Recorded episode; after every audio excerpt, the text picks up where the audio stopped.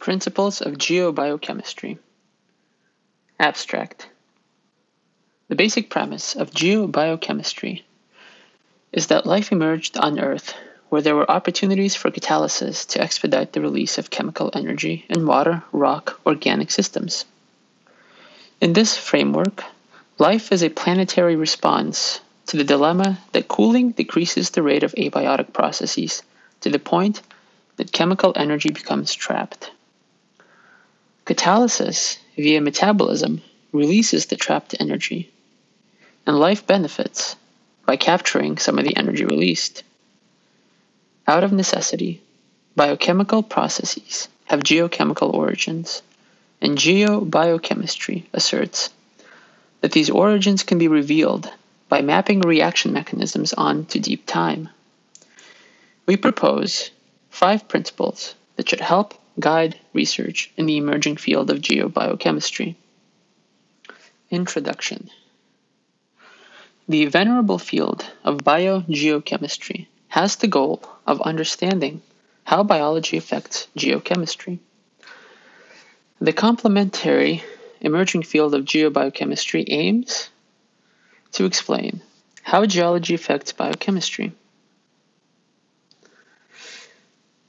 This is a post genomic topic fueled by the huge supply of new data emerging from molecular biology and the efforts of geoscientists to incorporate molecular methods into their field, laboratory, and theoretical work. It benefits from efforts to predict the thermodynamic properties of organic compounds, including biomolecules, at all temperatures and pressures where life exists, as well as from recent analytical advances that allow the characterization of lipids, proteins, nucleic acids, and other large biomolecules in geologic samples. Geobiochemistry also harbors a perspective from deep time that links biological evolution recorded in genes with geologic history recorded in rocks, as seen through the lens of evolutionary analyses. The tools are now in place to study how geologic processes affect biochemistry, both today and in Earth's past. Extraction of DNA and RNA from geological samples is increasingly routine. Although fully exploiting the data locked in diverse sediment and rock compositions will require further analytical developments. Nevertheless, there are growing databases of gene sequences from complex soil, sediment, and rock samples that are ushering in an era of genomics and transcriptomics. Armed with these new data, researchers can explicitly link evolutionary relations, as well as changes in protein encoding genes and their transcripts, with the temperatures, pressures, and compositions of geochemical processes. Likewise, obtaining lipid extracts from geological samples is increasingly common, and recent developments indicate that massive amounts of lipid data may soon rival data from gene sequencing efforts. Given their long lifespans, once they reach the geologic record, lipids are rich stores of preserved information about how major developments in geologic processes are reflected in biochemistry, and vice versa. Advances in mass spectrometry and in the identification of the genes involved in lipid biosynthesis are accelerating the rate by which links are forged between the distribution of lipids and taxonomic and functional information. This information will provide valuable new approaches to link geological change with major biological innovations in deep time. We can also anticipate making far greater use of the molecular transformations of lipids throughout diagenesis and use these transformations as tracers of geologic history subsequent to lipid burial. Substantial progress is also being made in linking stable isotope compositions to taxonomy and or metabolism in extant microorganisms to provide new constraints on the evolution of biogeochemical cycles. Lagging somewhat behind are methods to extract proteins from complex environmental matrices, which, when such methods become possible, will allow the development of new proteomic approaches to define far more intimate links between the dynamic changes of geochemical compositions and shifts in gene expression and metabolic activity. Owing to the progress made in the field of theoretical geochemistry, it is now possible to calculate the standard state thermodynamic properties of thousands of organic compounds, including proteins and other biomolecules.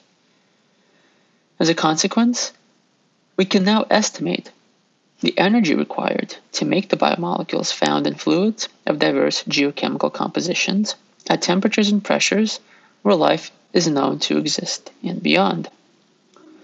This means that biomolecules and biochemical processes can be fully integrated into theoretical models of water rock interactions, which allows tests of geobiochemical hypotheses that are independent from observations of natural systems. Hydrothermal experiments, long used in the fossil fuel industry to study how organic compounds are transformed during geological processes, are now being used to answer outstanding questions in geobiochemistry.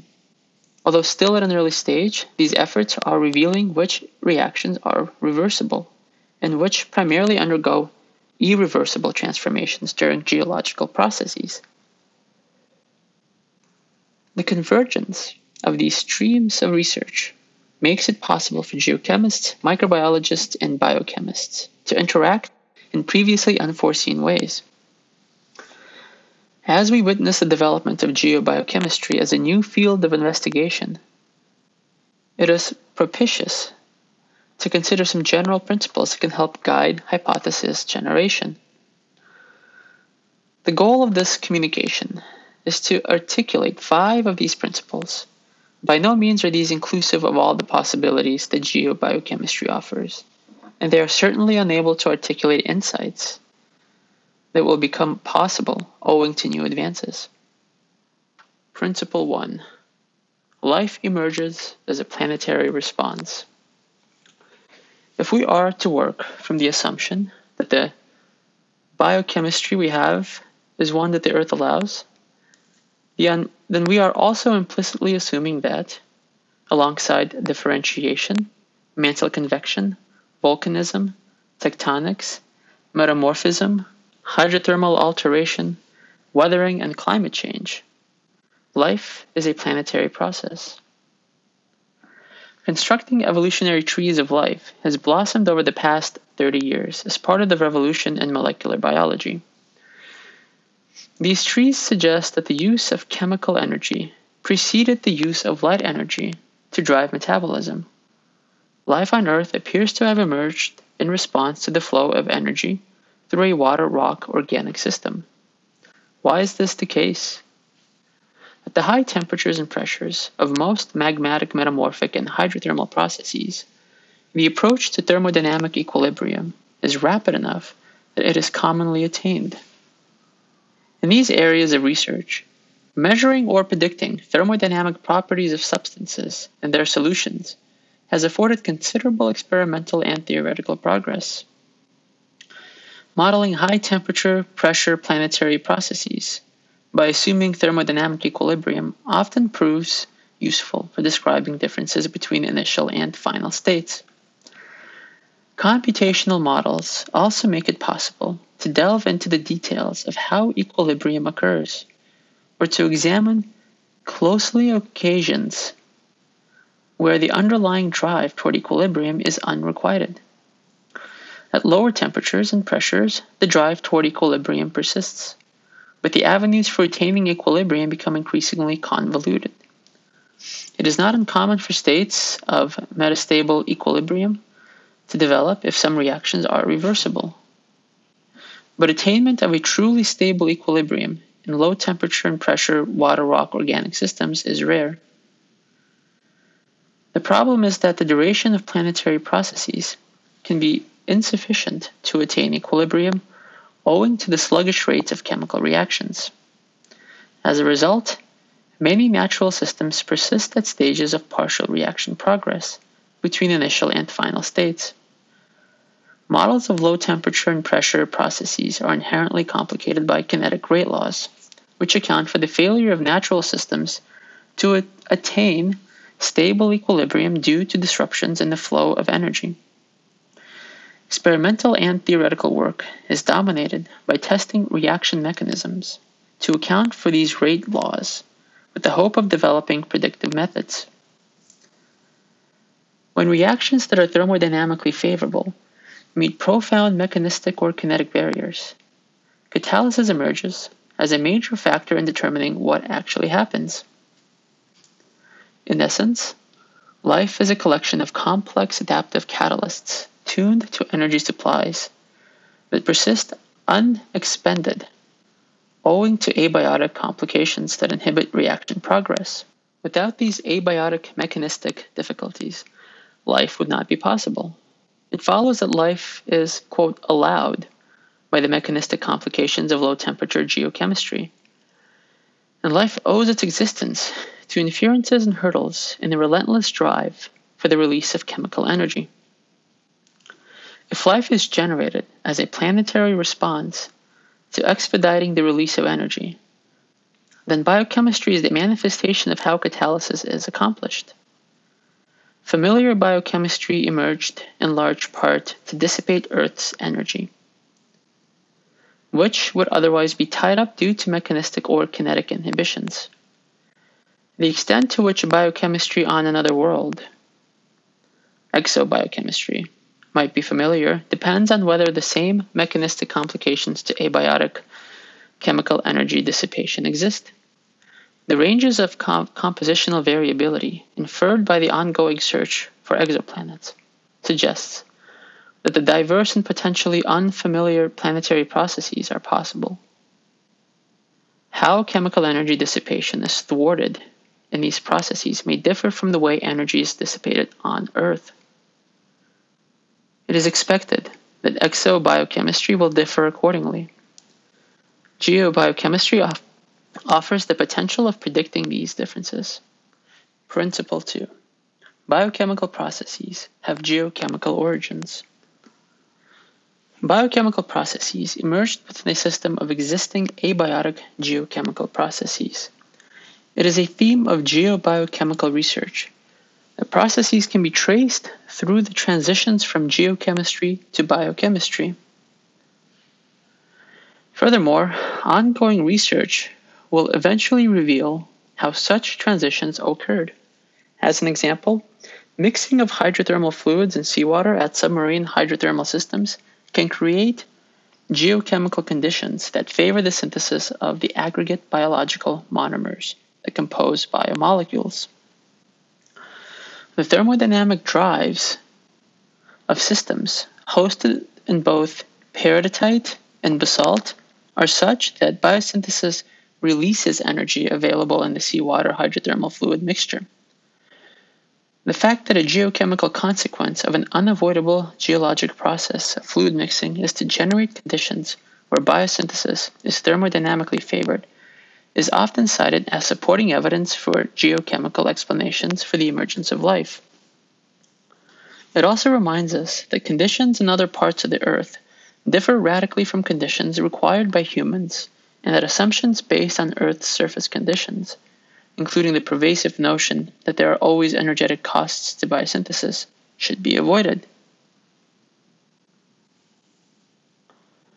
The tricarboxylic acid cycle, also termed the citric acid cycle or Krebs cycle, consists of a series of enzyme directed chemical reactions that involve a handful of C4, C5, and C6 organic acid anions this cycle plays a central role in the metabolism of many microorganisms. The citric acid cycle is described as proceeding forward when it operates in a direction familiar from introductory biology courses, i.e., when citrate is progressively altered through several steps to ultimately generate oxaloacetate and then regenerated again when oxaloacetate and acetate combine to form citrate. The function of the forward citric acid cycle is to convert organic compounds into CO2 and H2O and capture the energy released. as well as to provide intermediates for the biosynthesis of amino acids and other compounds. The cycle is thought of as operating in reverse when CO2 and H2O are combined into organic compounds, starting with oxaloacetate and ultimately yielding citrate, which allows, which then reacts to form acetyl CoA and oxaloacetate, so allowing the cycle to continue. The reversibility of reactions in the citric acid cycle is heavily managed by enzymes. And it is that very reversibility that makes the citric acid cycle such a versatile system of reactions for energy production or biosynthesis, depending on the needs of various types of organisms. As described in box 1, the citric acid cycle consists of hydro slash dehydrogenation, hydration slash dehydration, and coupled redox carboxylation decarboxylation reactions. Hydrothermal experiments show that many of the underlying fundamental reactions are also reversible at high temperatures and pressures. As shown in Figure 1b, analogous hydrogenation slash dehydrogenation reactions between ketones and alcohols, as well as between alkenes and alkanes, and hydration slash dehydration reactions between alcohols and alkenes, are central to the reversible hydrothermal transformation reactions that link ketones, alcohols, alkenes, and alkanes. Evidence from natural systems supports the involvement of these reversible reactions in establishing metastable equilibria among organic compounds in sedimentary basins and hydrothermal systems. Evidently, the reversibility inherent to the usefulness of the citric acid cycle is a normal feature of aqueous organic reactions at high temperatures and pressures. This leads us to the hypothesis that the occurrence of the citric acid cycle is a geobiochemical fossil. In effect, the role of the enzymes in managing and expediting the steps of the cycle is like heating these compounds to the temperatures and pressures where these reversible reactions happen rapidly. Perhaps the citric acid cycle results from life taking advantage of organic reaction mechanisms that are all already in place but that are slow to operate at lower temperatures and pressures. Principle 3 Enzymatic processes recapitulate mineral catalysis. Similarities in the structure and reactivity of metal bearing minerals and of the metal clusters that form the active sites of metalloenzymes has led to the hypothesis that the metal centers in many enzyme cofactors are vestiges of mineral catalysts. These similarities are particularly pronounced when iron, sulfur minerals and enzymes are compared. For example, the common iron sulfur minerals, pyrrhotite and pyrite, participate in numerous redox reactions, including those involving hydrogen, nitrogen, and carbon dioxide reactions, which are considered by many to have been integral to the origin of life. Similarly, the iron sulfur enzymes hydrogenase, nitrogenase, and carbon monoxide dehydrogenase catalyze interconversions of hydrogen, nitrogen, and carbon dioxide, respectively, the key redox reactions occurring at the active site iron sulfur metal clusters of each enzyme.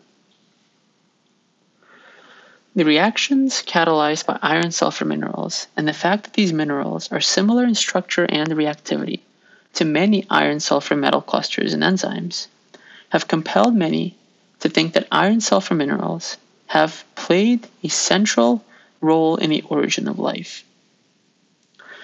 Key unanswered questions include how such mineral based reactivity was emulated by primitive proteins, what the selective pressures were that led to these events, and when and where these events might have taken place.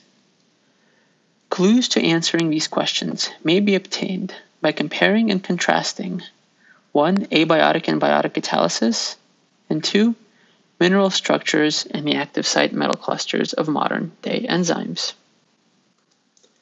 The near universal occurrence of iron sulfur enzymes in the three domains of life and the fact that these enzymes play a central role in a variety of ancient biogeochemical processes strongly suggests that they were present in the last common ancestor of archaea and bacteria.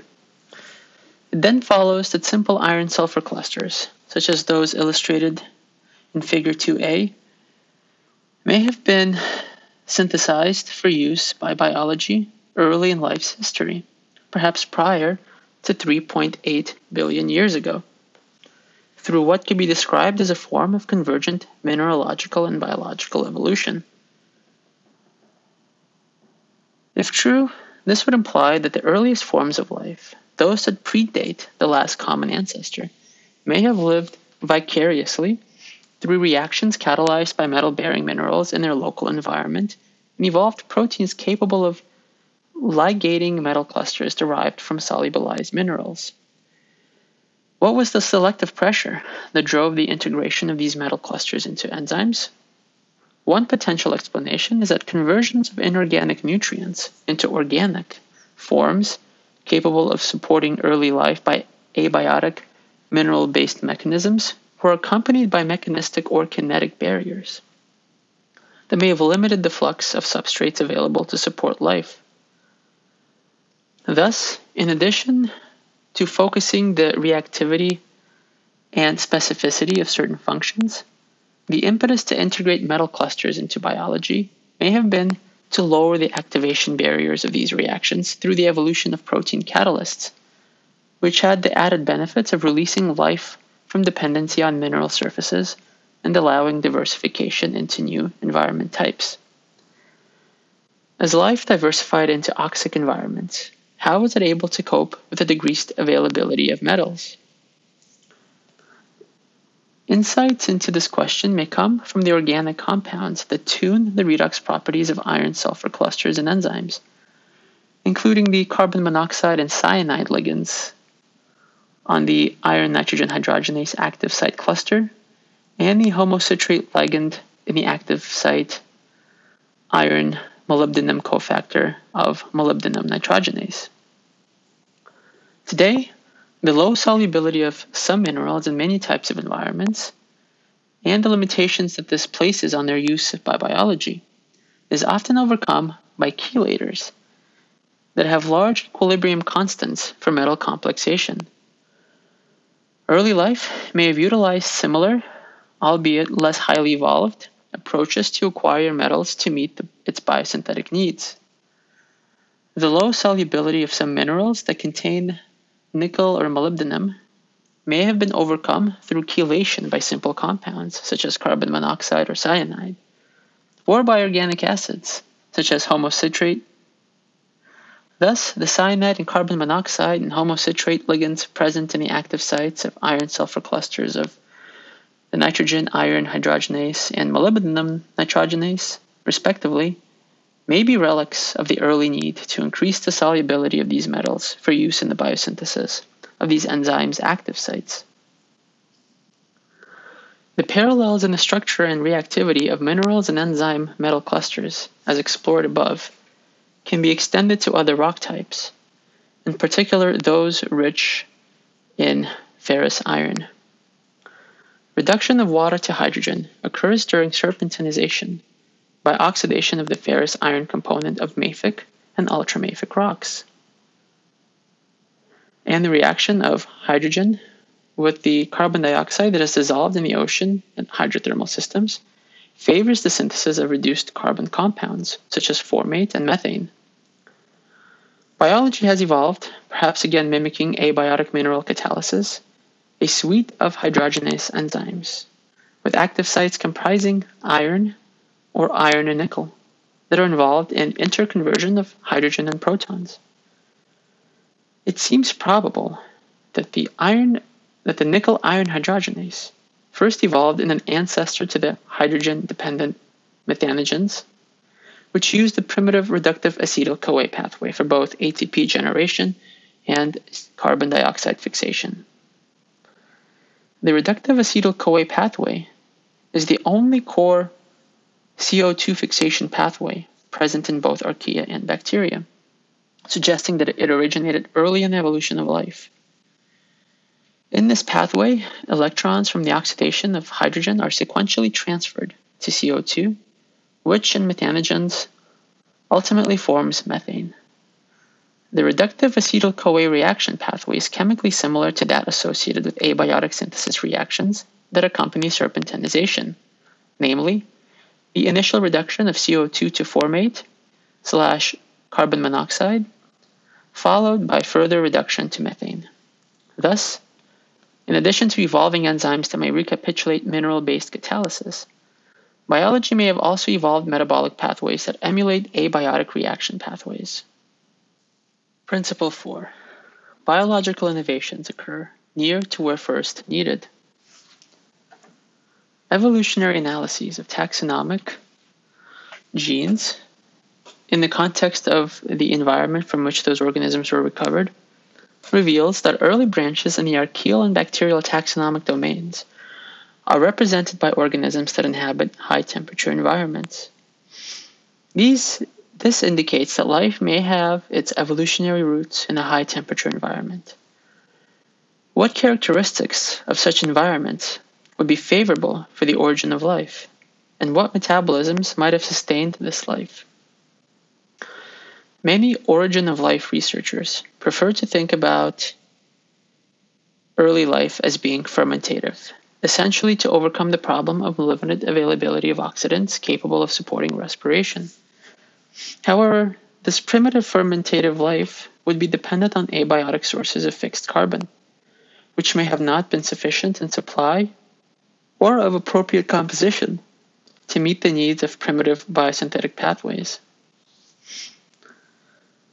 The appeal of hydrogen dependent organisms operating the reductive acetyl CoA pathways is that they only require CO2 as a carbon source slash oxidant and hydrogen as reductant both of which are presumed to have been abundant in certain settings on early Earth, such as in hydrothermal systems. Methanogens, which are commonplace in many hydrothermal vent environments, use the reductive acetyl CoA pathway to generate energy in the form of ATP at the expense of reducing CO2. In essence, grabbing a free lunch that the organisms are paid to eat. Thus, primitive methanogens operating the reductive acetyl CoA pathway overcome organic carbon limitation and at the same time generate ATP for metabolic purposes. To this end, life and autotrophic pathways appear to have evolved where they were first needed, and most favorable, perhaps in high temperature hydro- hydrothermal settings. There is a growing interest among geobiologists in defining the environmental conditions that promoted the evolutionary innovations that in turn influenced the diversification of life. For example, evolutionary analysis indicates that the enzymatic machinery involved in the detoxification of mercury ions has its evolutionary roots in high temperature, volcanically heated hydrothermal environments. To the ore geologist, this observation is perhaps not surprising. Hydrothermal fluids can be enriched in mercury and, over geological time, concentrate mercury into economically important ore deposits. Thus, the enzyme responsible for the biological detoxification of mercury, the most toxic metal to biology, because of its high affinity for sulfhydryl groups present in proteins, appears to have evolved where it was first needed hydrothermal environments where elevated concentrations of mercury naturally occur. Molybdenum nitrogenase catalyzes the reduction of dinitrogen to ammonia and also appears to have evolved where it was first needed. The molybdenum nitrogenase has modulated the availability of ammonium in the biosphere since early Earth's history. Today, the availability of ammonia often limits ecosystem productivity, which is overcome by the widespread application of industrially produced fertilizers. The metabolic costs associated with fixing nitrogen may lead one to imagine an origin for this process in an ammonia limited organism operating a high energy yielding reaction, such as photosynthesis or respiration using oxygen. However, evolutionary analysis of the molybdenum nitrogenase reveals that the earliest evolving organisms, those which branch at the base of the tree, were hydrogen dependent and thermophilic methanogens. Because methanogens are poised by oxygen, are poisoned by oxygen rather, meaning that they are strict anaerobes. This finding implies an origin of the molybdenum nitrogenase in a high temperature anoxic environment, which is consistent with the prevalence of the molybdenum nitrogenase from anaerobic organisms that branch closer to the base of the tree than aerobic organisms.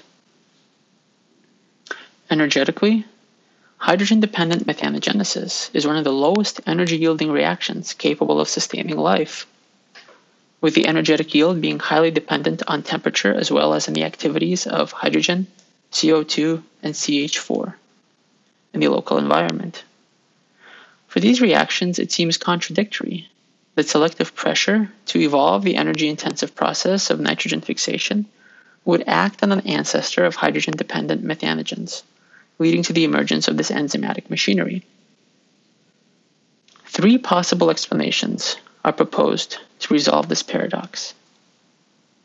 The first explanation considers the limitation of ammonia Methanogens living near hydrothermal vents may have had ample supplies of fixed ammonia, created through cooling and re-equilibration of volcanic gases and mineral-based catalysis.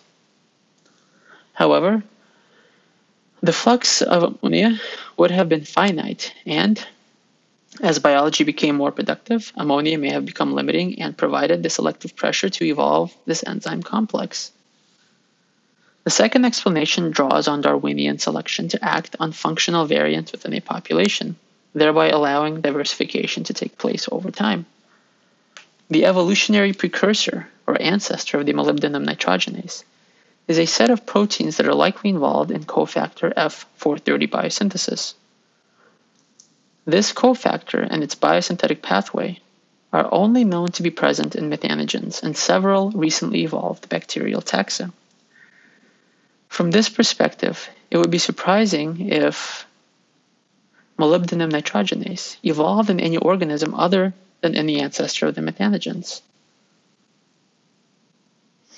The third explanation hinges on the reduction of the inert nitrogen nitrogen triple bond in dinitrogen, having a high activation energy. At low temperatures without catalysts, this activation energy favors preservation of the reactant.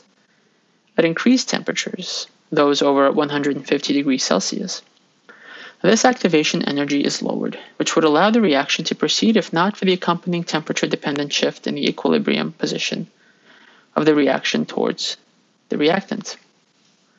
The Haber Bosch process of industrial nitrogen fixation overcomes the high activation energy for nitrogen reduction by increasing the temperature while at the same time running the reaction at elevated pressure, at high reactant concentrations, and in the presence of iron based cat- catalysts in order to keep the equilibrium position, favoring product formation.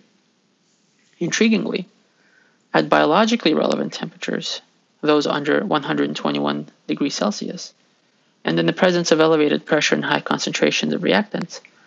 The equilibrium for the reaction should also permit product formation if appropriate catalysts, for example, iron sulfur compounds, are available. Indeed, abiotic experiments in the presence of iron sulfur minerals under conditions similar to those present at hydrothermal vents were shown to promote reduction of, ammon- of nitrogen to ammonium, albeit with meager yields. Such conditions may have provided the impetus for hydrogen-dependent methanogen to evolve an efficient and primitive nitrogenase with an iron sulfur containing active site, by which to overcome the activation barrier for dinitrogen reduction and to push the reaction toward product formation and relieve ammonia limitation. Selection and refinement of this enzyme complex over evolutionary time would have further improved its catalytic efficiency to the point where organisms with this functional capacity could diversify into lower temperature and lower pressure environments. Principle 5 Things that burst into flame are not good to eat. This statement, originally by Melanie Holland, personal communication, appears among these principles of geobiochemistry to help frame explanations for natural distributions of microbial metabolisms and biochemical strategies. If a reaction can proceed abiotically at a rapid rate, there is no need for catalysis, and no option for that reaction to supply energy in support of microbial metabolism. Rates typically increase with increasing temperature, which is why one of the limits of the biosphere is assumed to be at high temperatures. If a reaction reaches equilibrium faster than microbes can intervene to take advantage of it, that reaction cannot support life. Reaction rates constrain habitability and depend on numerous compositional factors. Those especially relevant to energy supplies are the abundances of electron acceptors and donors, which depend on reactions that are governed by geochemical processes involving mineral dissolution or precipitation, gas transfer into or out of aqueous solution, adsorption slash desorption, and organic transformations. Sources of solutes may be proximal to microbial habitats or distantly removed, with transport pathways triggering the emergence of energy supplies. As energy supplies become available, abrupt transitions appear within habitats that indicate the appearance of life with metabolic strategies to take advantage of this energy. Each of these transitions can be studied from a geobiochemical perspective to determine how geochemical changes drive biochemical responses.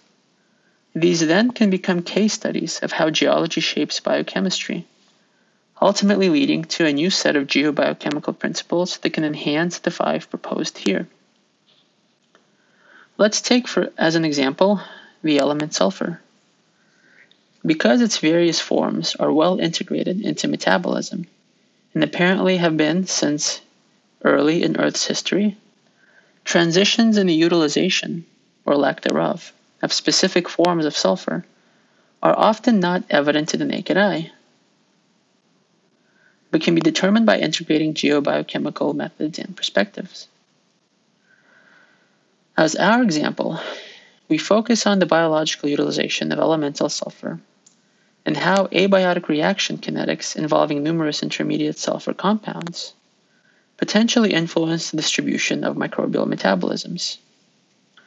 In circumneutral to slightly acidic environments, sulfur reducing microorganisms are thought to reduce polysulfide, which is a soluble form of elemental sulfur produced through reaction of insoluble sulfur bisulfide.